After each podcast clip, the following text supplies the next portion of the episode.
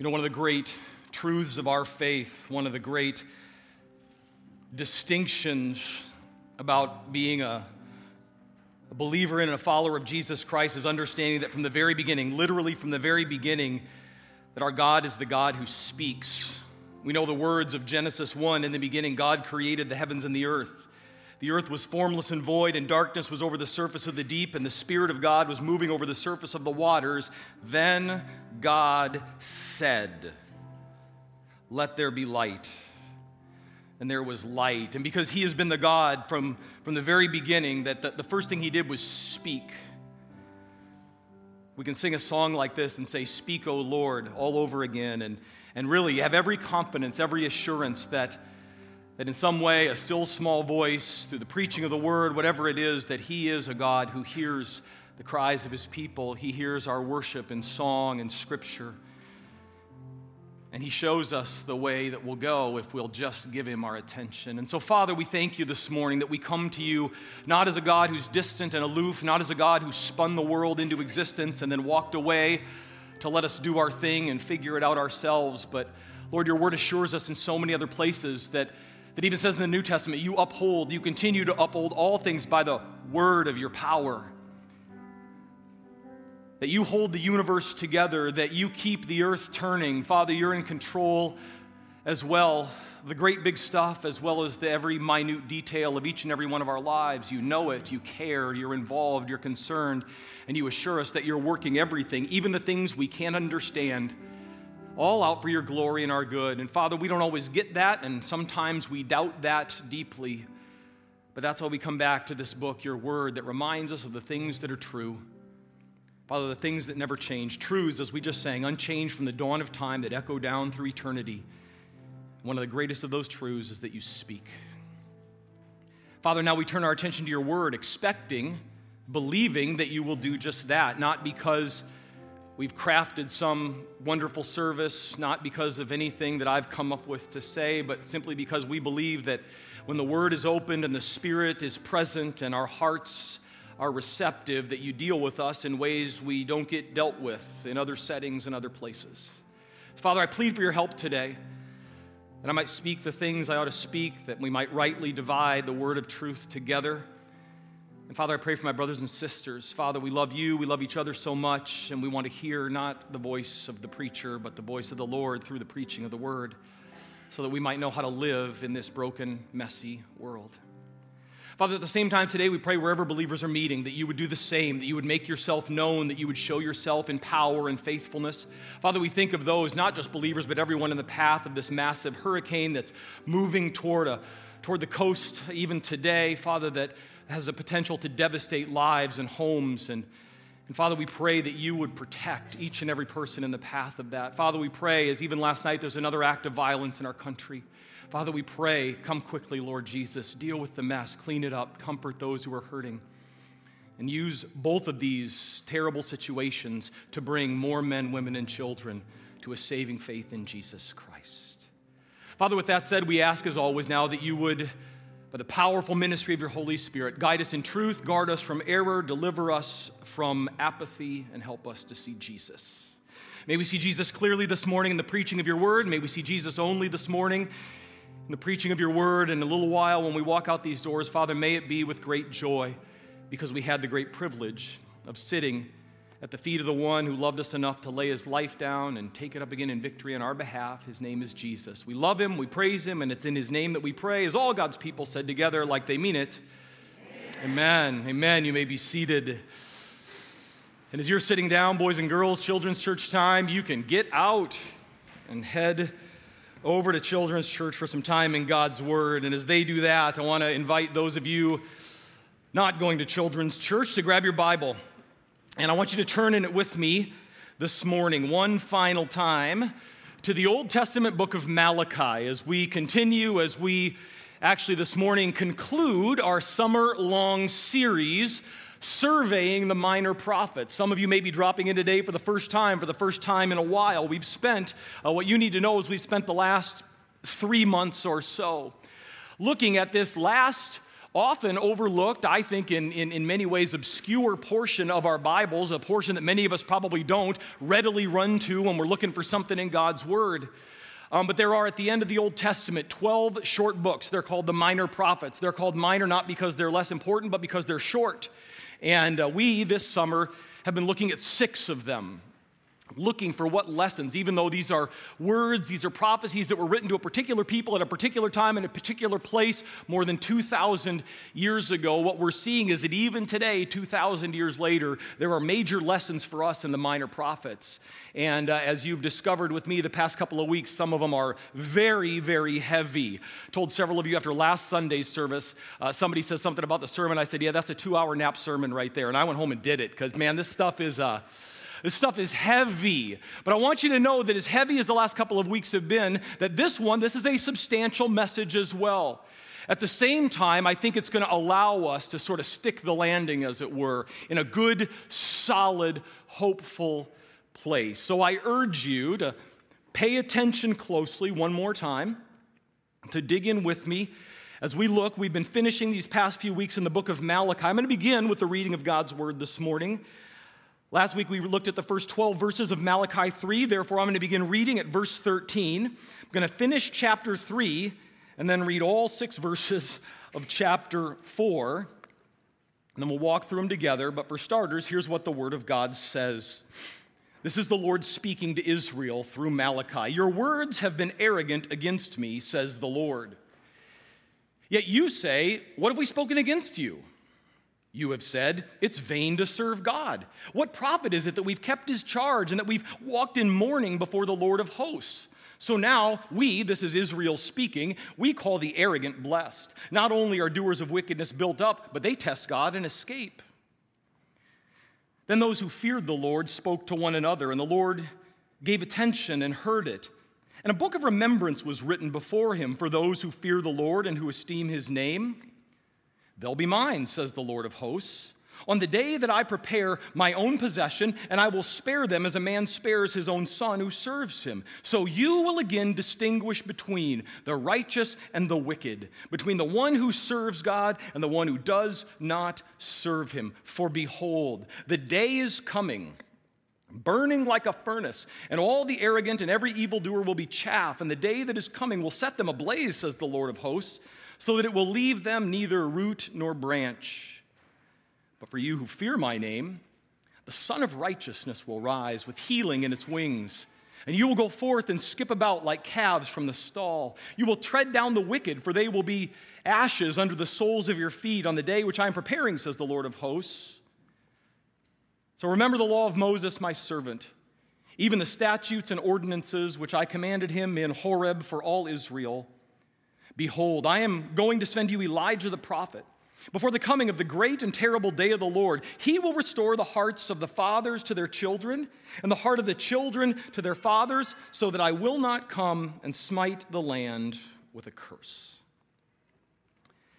I want you to think for a moment, if you would, about the words that we use, the words that you use, when you know it's going to be a while till you see someone you love again. Maybe a very short while, maybe a really long while, maybe a very indefinite period of time. You just don't know.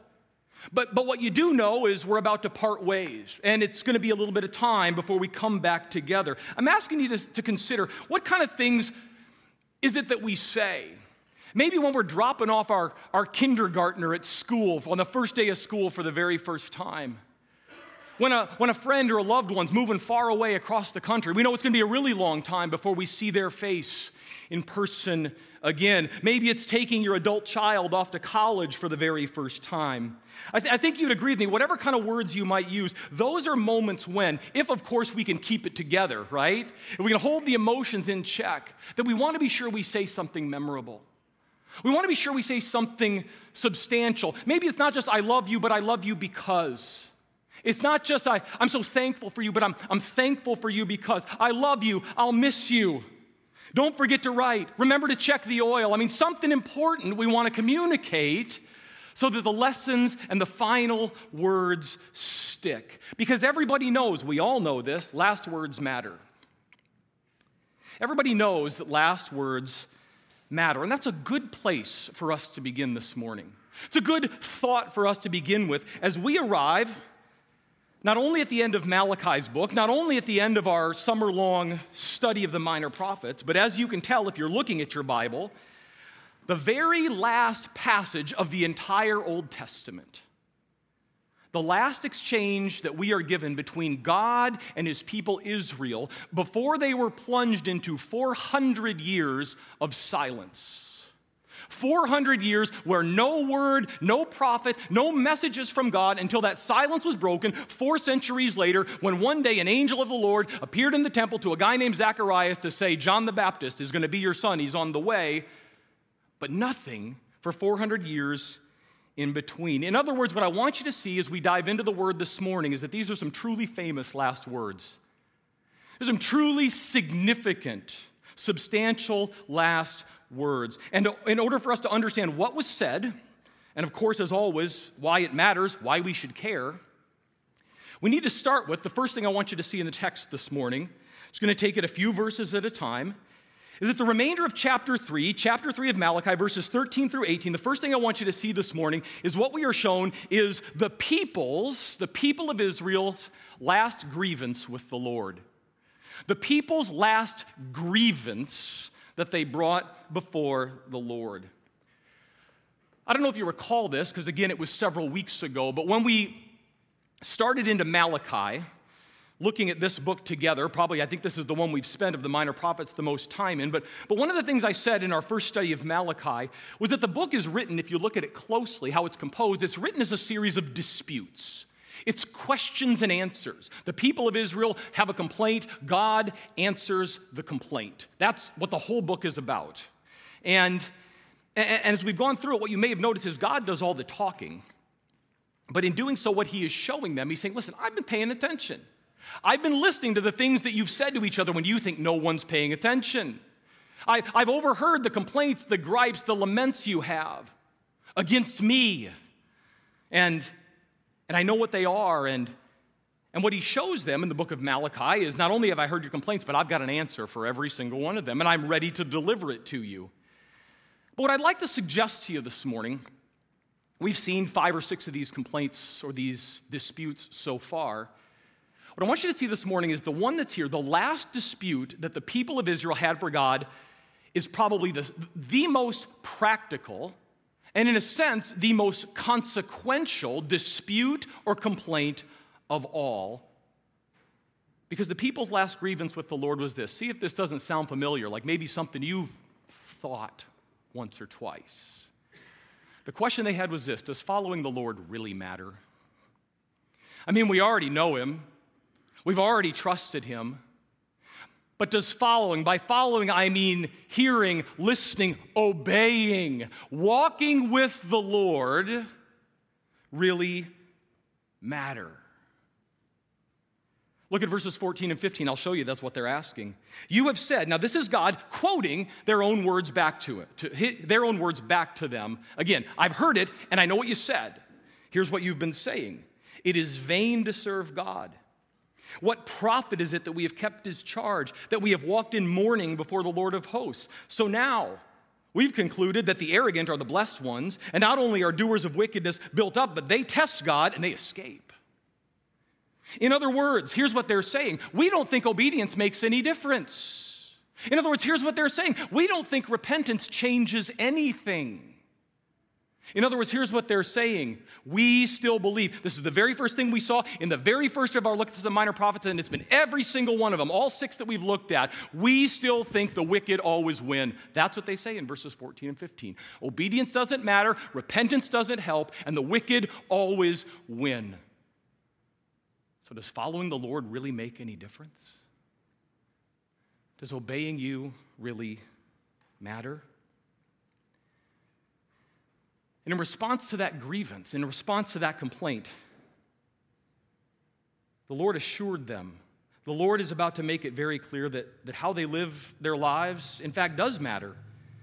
Because as it says in verse 18, look at verse 18 in your Bible, there is, in fact, the Lord said, a distinction. You will see what I already know, the Lord says, that there is a distinction between the righteous and the wicked between the one who serves God and the one who does not serve him. Now, I could be wrong. There's a couple of different schools of thought on verse 18.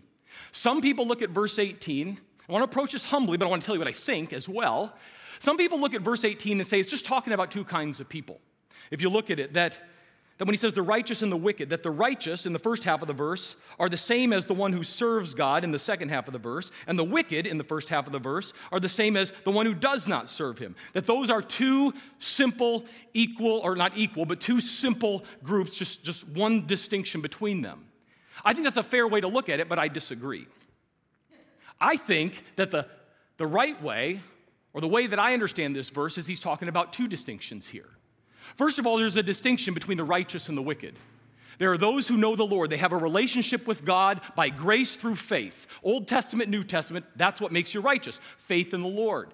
And the wicked, that's one distinction. Those who are in the kingdom, those who are out. Those who know the Lord, those who don't. I think the second half of the verse is a subset of the righteous. There's the righteous and the wicked, and then among the righteous, there are those who serve God and those who don't. Those who serve the Lord and those who do not serve him. Now, again, I could be wrong about that, but I think it's a fair interpretation. And, and, and either way, whether you agree with what I'm saying or not, we have to conclude, I believe we have to conclude, if we look at this honestly and objectively at verse 18, that the Lord's response to their last grievance is clear. How you live your life matters. How you live your life as a believer in the Lord, as a follower of Christ, matters because it says in verse 16, now, 14 and 15, he talks about those who are complaining and those who are lamenting and those who say none of it matters. But look again at what he said in verse 16. Because it says, when those who feared the Lord, and fear, fearing the Lord is always associated with humble, willing obedience in the Bible. When those who feared the Lord spoke to each other, Okay, first of all, remember he said, I heard the wicked uh, and, and, and, and those who don't believe talking to each other, and I heard what they said, but I also heard what the righteous were saying to each other. Those who fear the Lord. And when I heard those who fear the Lord talking to each other, it says the Lord gave attention and heard it. And a book of remembrance was written before him regarding those who fear the Lord and esteem his name. Now, I know some of you, it's going to make you uncomfortable when I say this, but I think it's absolutely true. God's keeping score. He's keeping score. There is a record book in heaven of some kind. He, he is paying attention to the way you live your life as a believer and the way that I live mine. How, how, do I know that? Well, it says those who feared the Lord were talking to each other. God listened and they pulled out a book. Somebody in heaven pulled out a book of remembrance and they wrote before him what they were saying and doing. He is, in other words, listen to me. He is, in other words, taking note, keeping record of every step of faith you take, of every sacrificial act and gift you offer. He is keeping track of every cup of cold water, every bag of rice, every abundant live food box you give to somebody else in His name. He's paying attention. He's keeping track of the things we do as believers in obedience to Him. That's why I say among the righteous, I think there are those who are serving Him and those who, at least for a season of time, are not. Well, Aaron, it sounds like you're talking about a works based faith. You're talking about works. That's not the gospel. No, I'm not talking about a works based faith. I'm talking about a faith that works. I'm talking about, I've been so changed in my heart by Jesus Christ that it, that it impacts the way I speak and the way I think and the way I live and the things I do and the priorities I have and the way I deal with other people. My willingness to forgive, my willingness to serve, my willingness to sacrifice. I'm talking about a faith that works and that is motivated not by, I got to get in God's good graces, I don't want him mad at me, but motivated by the words of Jesus in John 15. Who, among many other things in John 15, John 15 10, he said, If you keep my commandments, you will abide in my, who knows, abide in my love if you keep my commandments. If you do what I tell you to do, you abide in my love, you remain in it, you grow in it, you experience it, you enjoy it. And then a couple of verses later, he says, Oh, by the way, just in case you missed it, when I said it in verse 10, let me repeat it in verse 14 in another way. You are my friends if you do what I command you. Now, when he said that, he was talking to 11 faithful disciples. Judas was already gone. He's saying to the 11 who were believers, who were saved, who became the early pillars of the church, the first apostles hey, guys, you've got a choice. And if you keep my commandments, you'll abide in my love. And you are my friends if you do what I ask you to do. The sign of friendship, the sign of devotion is obedience. So don't buy the people's last grievance, even though it's tempting for us to buy into. Their last grievance with the Lord, following Him matters. Repeat after me following Him matters. Following him matters. Yes, it does. And in His famous last words of the Old Testament, He wants us to know that. That's the first thing I want you to see this morning. And as we transition out of chapter 3 and into chapter 4, there's a second thing we need to see in these famous last words. And that is after God dealt with the people's final last grievance against him, he then turns around in chapter 4, verses 1 through 3, and delivers the Lord's last assurance to the people. It's the second thing I want you to see this morning. The Lord's last assurance in this letter, in this book, in this prophecy, in the Old Testament to his people. You know, whenever our kids uh, were were young, starting school, preschool, kindergarten, and battling homesickness, which some of them did. And, uh, and I fully confess that came from me. I was a basket case for the first month of kindergarten when I was a little boy. Ask my mom after church, she'll tell you all kinds of horror stories about how, how awful I was for the first month of kindergarten. Well, for some reason, some of that went down, and, and my kids caught that. And when they were little, some of them, and we knew that those first days of preschool and kindergarten, that they were just having a, a terrible time with, with separation and homesickness. My wife had an idea, and I thought it was brilliant. And, and I think it helped, at least after a while. And when she knew one of them was struggling on those first few difficult days of school, right before they left in the morning, she'd take a little sheet of paper and she just she'd write a, a verse, a part of a verse, just enough that a four or five year old could read. You know, something like, Jesus said, I'm with you always, or be strong and courageous, the Lord. I mean, just something like that, a word of encouragement. And then she'd fold that sheet of paper up and she'd stick it in their pocket. She said, Now listen, your teacher's not going to mind this. Whenever you get sad, whenever the butterflies rise in your tummy, whenever you're afraid, just pull that verse out and read it. And then put it back and remember, I'll be back soon. Remember the promise, and I'll be back soon. And I thought that was brilliant. I thought that was so good. And, and that's pretty much exactly what God does here in the final few verses of Malachi chapter 4, the first few verses of Malachi chapter 4. Because as I said to you a moment ago, once Malachi finished his prophetic work, Israel went into 400 years of silence. Now, they didn't know that's how long it was going to be. They didn't know it'd be 400 years before God sent them another prophet, before God gave them another message, before He raised up another leader like Moses or Elijah or Joshua or whoever else that He was going to work through. 400 years of silence. They didn't know it, but He did. And because He's a good Father and He's a good God who loves His people, He gave them some promises. He gave them some words that they could write down and stick in their pocket. And whenever they got worried and whenever they got scared, they could pull them out and look and remember, oh, yeah, and he is coming back. He'll be back in a little while. He'll speak again. Here are three of the promises he gave them. Let's look at there's just one in each of the first three verses of chapter 4. As he closes out the Old Testament, knowing his people are about to be plunged into silence, the first promise God gave them, the first assurance here in chapter 4, verse 1 is this evil will be eradicated. While you wait, while you wonder, while you worry, while you suffer, you can be sure evil one day will be eradicated. Chapter 4, verse 1 For behold, the day is coming. Now, this is talking about the end, the very end.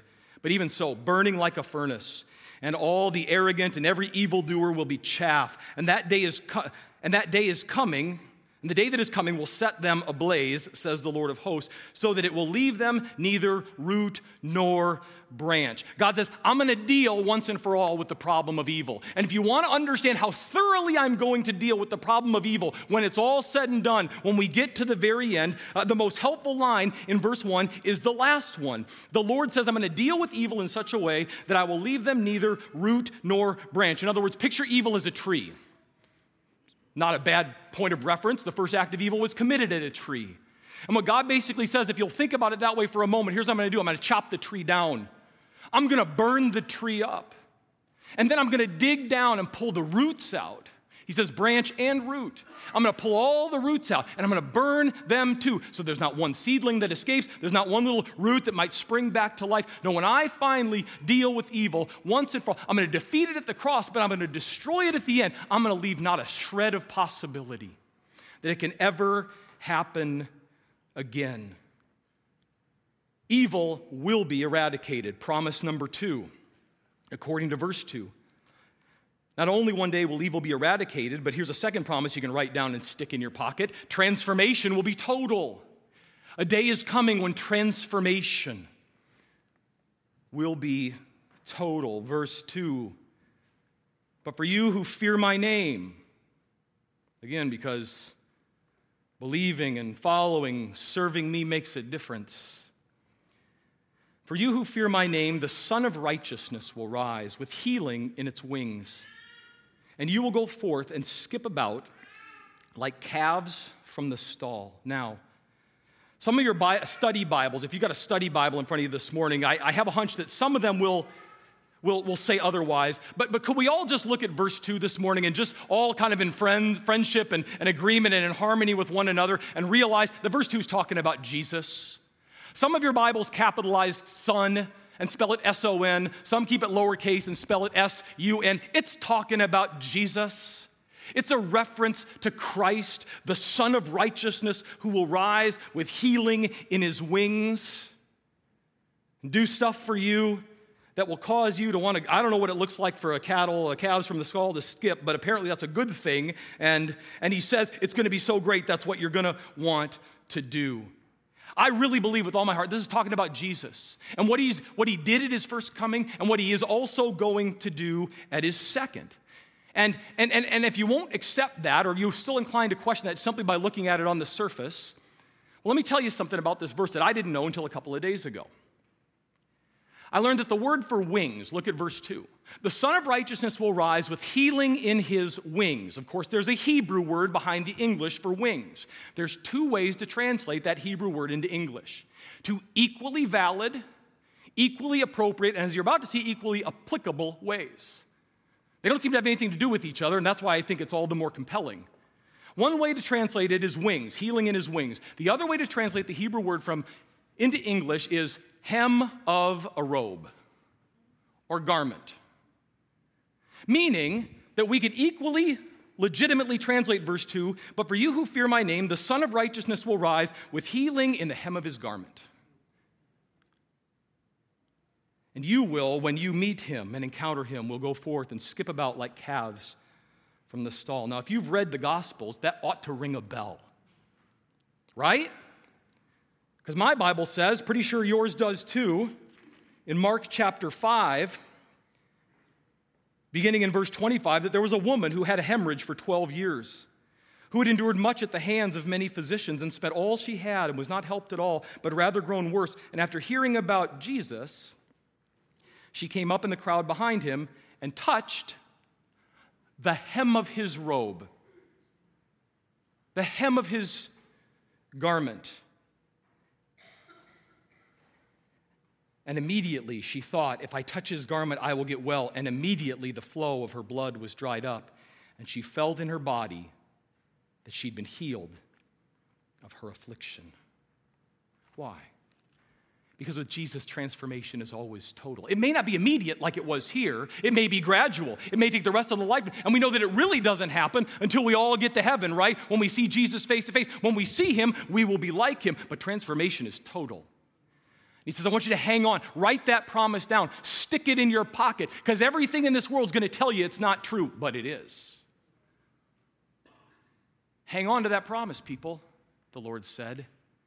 It's an assurance. Number one, evil will be eradicated. Number two, transformation will be total because it's all about Jesus. Third and finally, very, very simply, according to verse three, victory is assured. Despite what circumstances may suggest, victory is assured. Verse 3 God says to his people, You will tread down the wicked. for they will be ashes under the soles of your feet on the day which I am preparing, says the Lord of hosts. So, no, once again, the wicked will not get away with it forever. Yes, once again, those who trust Christ will be vindicated.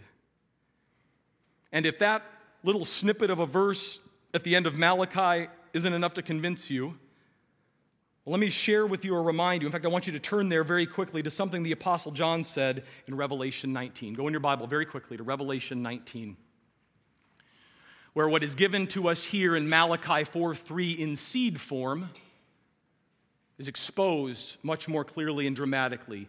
The Apostle John writes the book of Revelation. He writes it because God told him to. And he showed him some things, a glimpse of the future, a glimpse of the end of all things. And here's what he said to remind us, to affirm for us that victory will come. Revelation 19:11 I saw heaven opened and behold a white horse. He who sat on it is called faithful and true and in righteousness he judges and wages war. His eyes are a flame of fire on his head are many diadems, and he has a name written on him which no one knows except himself. He is clothed with a robe dipped in blood, and his name is called the Word of God. And the armies which are in heaven, clothed in fine linen, white and clean, were following him on white horses. From his mouth comes a sharp sword, so that with it he may strike down the nations. He will rule them with a rod of iron, and he treads the winepress of the fierce wrath of God the Almighty. And on his robe and on his thigh he has a name written King of Kings and Lord of Lords. And when he has come and done his avenging work, his righteous, holy, dealing with sin, flip over a page to chapter 21. John says this when it's all said and done, Satan's dealt with, the wicked are, are judged, a lot of hard things take place. John says then, Revelation 21 1, and I saw a new heaven and a new earth. For the first heaven and first earth passed away, and there's no longer any sea. And I saw the holy city, New Jerusalem, coming down out of heaven from God, made ready as a bride adorned for her husband. And I heard a loud voice from the throne saying, Behold, the tabernacle of God is among men. He will dwell among them. They shall be his people, and God himself will be among them, and he will wipe away every tear from their eyes. And there will no longer be any death, and there will no longer be any mourning or crying or pain, because the first things have passed away. And he who sits on the throne said, Behold, I am making all things what? New. And he said, Write. Write it down and stick it in your pocket because these words are faithful and true. And whether you're a follower of God in Malachi's day or you're a believer in Jesus Christ today, those are some pretty great assurances, aren't they? Evil will be eradicated, transformation will be total, victory is assured. They are promises all of us as believers can bank on. And I would urge you, not in a symbolic way, but in a literal way, write them down and stick them in your pocket because you're going to need them this week. And so am I. Stuff's going to come our way, big or small. Trials we're in the middle of, challenges we face, what we read in the news, and it's going to say, that's not true. And you're going to say, oh, yes, my God said it is. Evil will be eradicated, transformation will be total, victory is assured. It may not look like it today, but how easily we forget that God is faithful.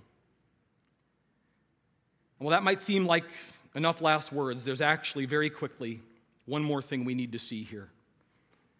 After taking a look at the Lord's or the people's last grievance against the Lord, and then secondly, the Lord's last assurance to his people, there are three more verses left in Malachi, and there are a section there, a concluding section that I simply have titled A Parting Shot.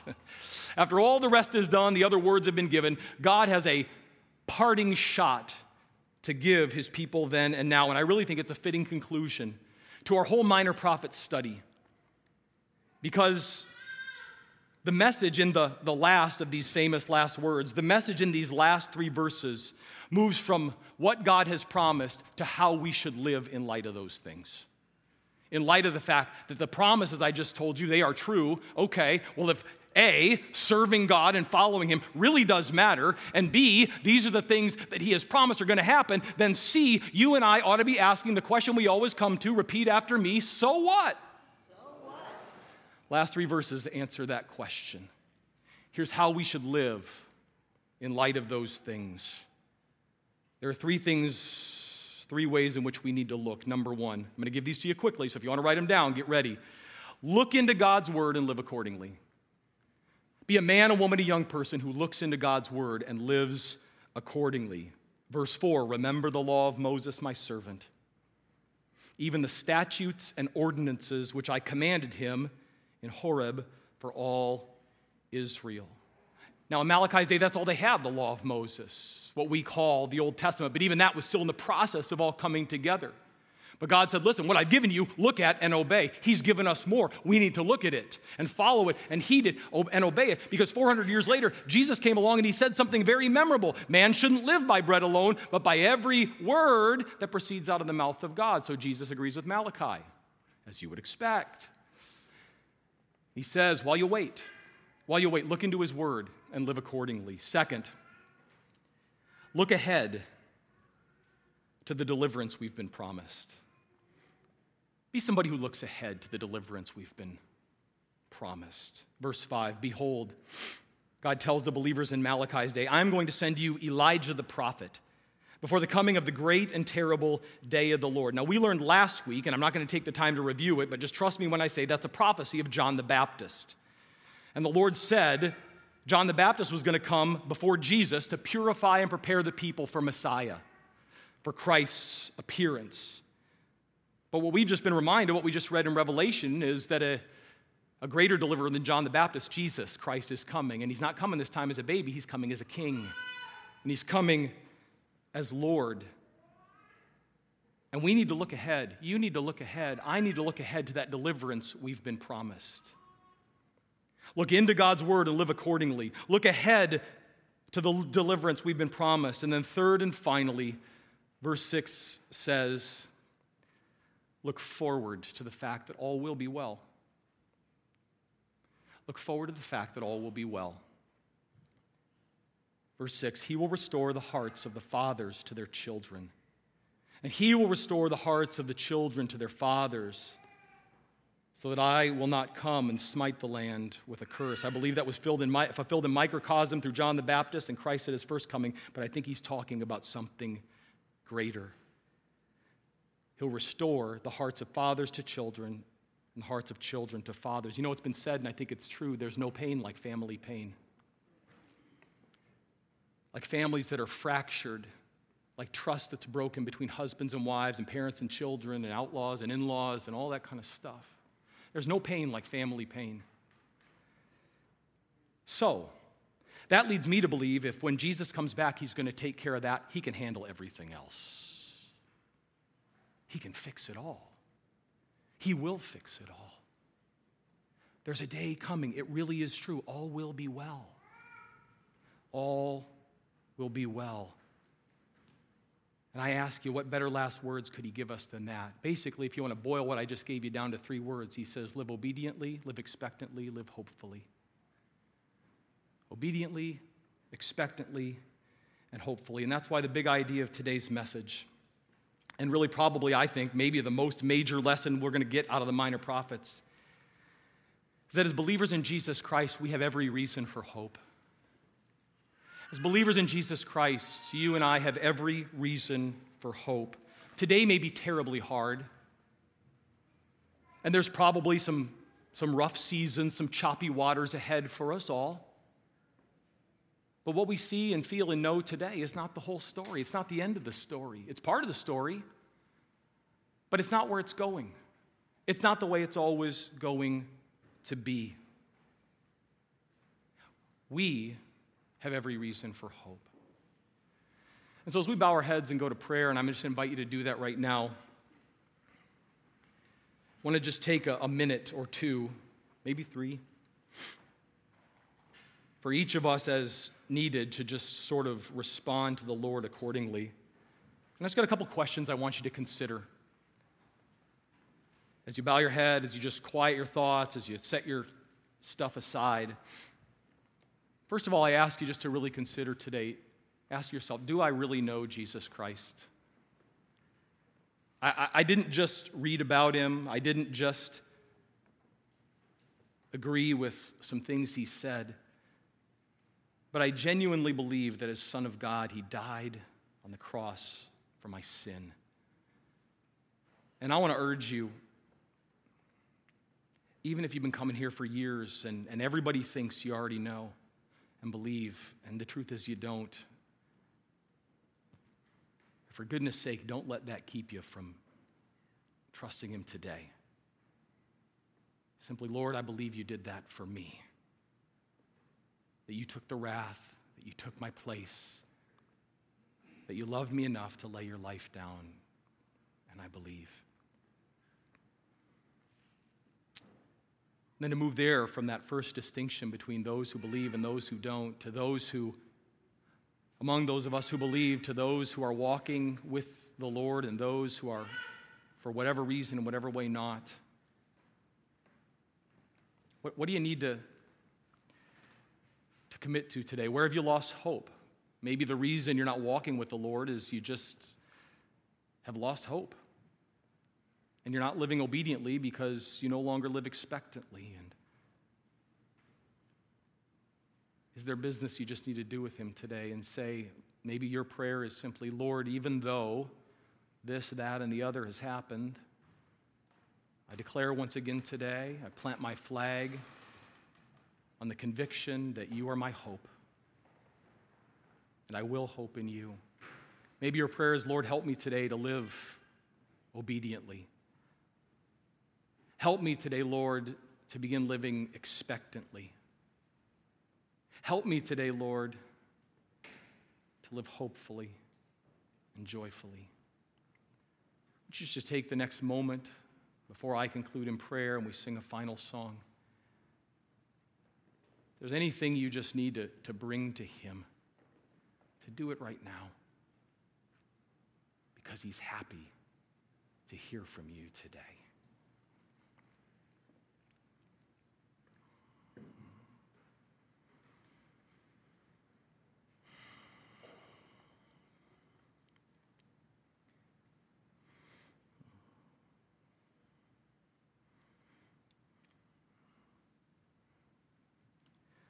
Father, I thank you today. We thank you today that the words we sang a little bit earlier really are the truth, that hope has a name. There is hope. Hope has a name. His name is Jesus. Father, I thank you that you have revealed him to us. I thank you that you sent him here for us. I thank you that he paid the whole price for us. And Lord, as your word says in another place, that now, even now, he lives to make intercession, to pray, and to advocate and to plead for us. Father, would you help those today whose hearts are still struggling, maybe even hard and resistant to you, as well as meet those of us who have come to you in humility and brokenness and willingness, saying, Lord, I know I need your help, and, and I'm ready for a fresh start. And Father, for those who came walking, help us to keep walking. Remembering that, that walking with you, obeying you, serving you makes a difference. Father, that, that there are, that the best is yet to come. There's so much to look forward to. And Father, that you have shown us, you've given us a plan, a way to live while we wait. Father, as we stand to our feet now, and let's just all stand to our feet as we prepare to close in worship, as we stand, Heavenly Father, before you. We sing a final song of worship. Father, I pray that you will receive our praise gladly, that even in these final moments, you will change our hearts deeply, and that you will cause us to leave here joyfully for Jesus' sake. Amen.